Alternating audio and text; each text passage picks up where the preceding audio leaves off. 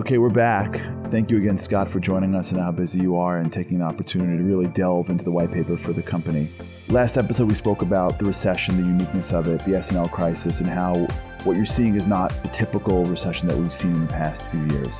In the white paper, you speak about what it's going to do, right? The impact. And just a quote from the line here like a forest fire that clears the underbrush and creates the condition necessary for the renewal, this will ultimately create, I'm skipping, a more sustainable economic foundation on the other side. So, talk us through that a little bit. What is it about the way this recession is playing out that is actually just creating a clearing for a greater economic foundation for the future? That's right. So, you know, part of what's driven this economic crisis that we're going to be going through, or this economic adjustment that we're going to be going through, is the fact that we lived in this world where there was so much liquidity.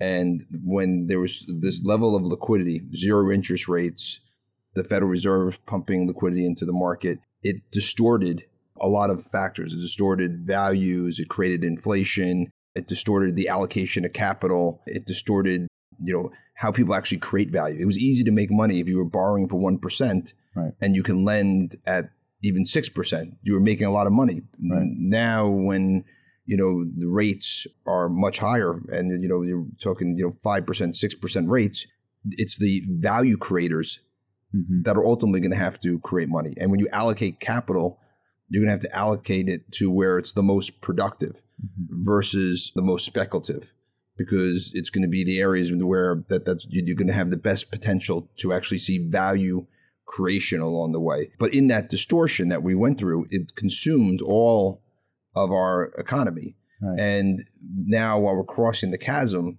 is painful and it's turbulent when you get to the other side you're going to have cleansed that out and you're going to have a strong foundation from which to grow and the if, if we think long term about where the US economy can be coming out of covid and then getting rid of liquidity uh, the excess liquidity that was in the market you have tremendous demand drivers in areas related to the whole digital transformation that our economy is going through, the focus on decarbonization and clean energy and the dollars that are being invested in that, the deglobalization, you know, of which now we're bringing home a lot of supply chains and manufacturing back to the U.S. Mhm. that didn't exist uh, before, and then all the innovations that were accelerated during COVID, whether that was in science, medicine, AI, is going to create a level of productivity that we haven't seen before, and it can be harnessed in this new period, this new normal. And so, you know, our view is that when we cross the chasm and get to the other side, we, we're going to have a period of almost like a post World War II period, Hmm. where we're going to have a, a level of growth that is higher than a normal level of growth, and a level of productivity that's higher than a normal traditional level of productivity. And hopefully that results in a better quality of life and more opportunity for people in the country. So, in many ways, I mean, and this is the, the three Ds you speak about in, in the white paper. Correct. And so, in many ways, what's being rewarded, what will be rewarded in the future is value creation, hard work, something that unique that you're bringing to the table. And so, whereas people were taking advantage in the past about just free money, now what is going to be rewarded is not that capacity. It's going to be the capacity to bring something unique to the table that is your work. Right. And, And- that work will be what, what That's right. And it's interesting, you know, if you look at where a lot of the growth of uh, investment managers were during the last decade and a half, it was in capital allocators, right? People that were allocating capital. And as now, as we speak to investors, what they're looking for are value creators. They're looking for people and firms like RXR that have the skills to have a vision of where you can create value, the expertise to execute on that plan to create value, the ability to adjust as the environment around you adjusts. And so they want to be closer to those value creators. And and you know, you saw periods where when money flows in and a lot of money is flowing in, then people were just marking higher values. But what value was created other than the fact that people were chasing the same thing, Right. right? And that because of that, the value went up. It was a limited number of them, and more people wanted. They bid the price up.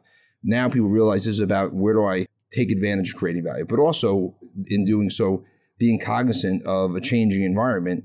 And in that changed environment, you need to change your strategy to do it. You can't you go back and look at the playbooks of the last 15 years and say that's going to work today because the way people live, the way people work, the way capital is going to flow, the geopolitical situation, the the you know domestic political situation, it's all different. And so you have to have a clear-eyed view of what that current playing field is. In many ways, I mean, we're doing this here, and this is your vision for the company, which is learning and development, growth, being able to invest in people, being able to invest in one's own education while they're working. And that growth is not a luxury no longer. It is a necessity as you speak to the, the changing world and what you can't just pull it off the shelf and do it again. What are some of yours, just to, to get a little more into you, you, you do this, you live this way. You're constantly thinking, you're constantly growing and changing.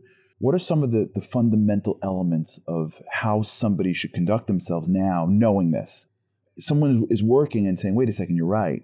The value in the future is going to be value creation. I have to think differently. I can't just allow myself to do what I did yesterday. What are some of the habits or practices that people should start thinking about now in their current role that will allow them to p- provide more value for the company, more value for themselves? Right. Well, one is is being cognizant of that change right? Recognizing that things are, are different and dynamic and fluid and constantly changing, right? I mean, you go, I mean, I, this is, a, a, you know, the last four years, it's like every time you think the world's calmed down, Atlas shrugs again and the world changes a little bit. And we right. have to then adapt to that change.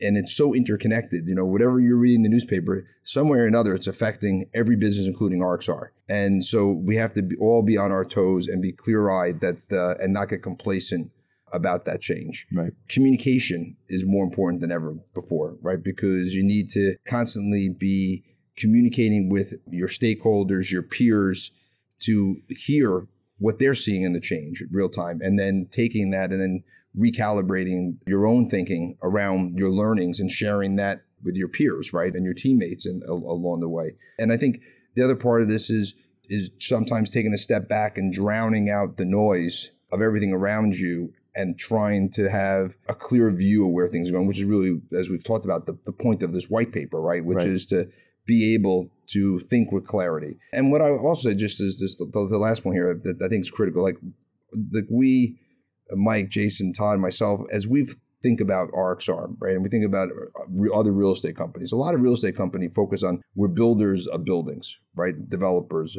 or we're buyers of buildings, right. Our whole concept is we want to be builders of businesses that have competitive advantages that as the world change we see where there's opportunities to lean in to those changes where we have unique strengths and capabilities to capitalize on them mm-hmm. and you know the team at rxr is you know part of that evolution right and every time you know we look at an opportunity we learn from the, the, people that are working on it we ideate about it and then we develop a strategy and we execute on it. And if we don't have all the talent ourselves internally we recruit the talent to then supplement our team.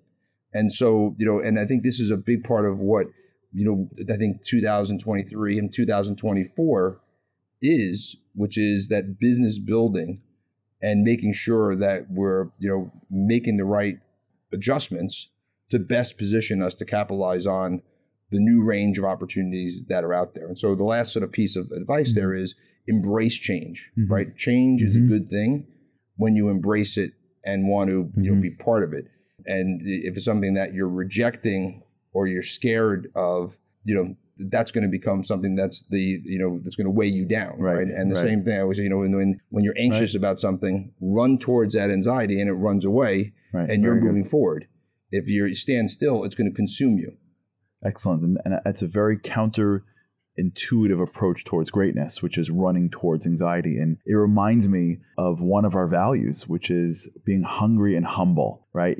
If you're not if you don't if you're not humble enough to learn something new, you think you know it already. And if you're not hungry, you're gonna allow the world to happen to you and not be able to know how to adapt to it. And so I think that's incredible advice that unless you're and for those that are listening, it may not feel intuitive to do this. It may, it may, your survival instinct may say fight or flight. And if I can't fight, I'm out of here. I'm running from my anxiety. But you're saying the way the world will be, and I saw this in, in Jim Collins' book, he said that the world's going to change. What will happen, nobody knows. But we know for sure is that something will happen. Right. The, the world is too interconnected. We're at a time right now where change is just part of the reality. And that's right. And I think, and, and that's why you cannot, you know, be paralyzed, right? You got to keep moving forward and you know and, and not be a prisoner of the past but be a pioneer of the future right? And, and keep step by step one at a time going forward. And you know since as we said the playbooks of the past don't play neither do the neither do the maps right? Because the landscape's changed. So you need to uh, real time on the ground adjust as you're seeing the landscape in front of you manifest itself. And that's a hard thing and even with a lot of our partners when you're going into a business plan and you can't really say exactly how you're going to go get from point A to point B. You want to know you're going to get there, and you can all agree to that, but you can't lay out all the points to get there. It doesn't mean you stop and don't do it. It means you start no. moving forward and you start figuring it out, and some of the pieces will start falling into place, and then that will start guiding you, and then ultimately you'll get to the end game. Excellent. Thank you, Scott, and uh, appreciate the time. We're looking forward to the next episode. Thank you, Charles. Always fun.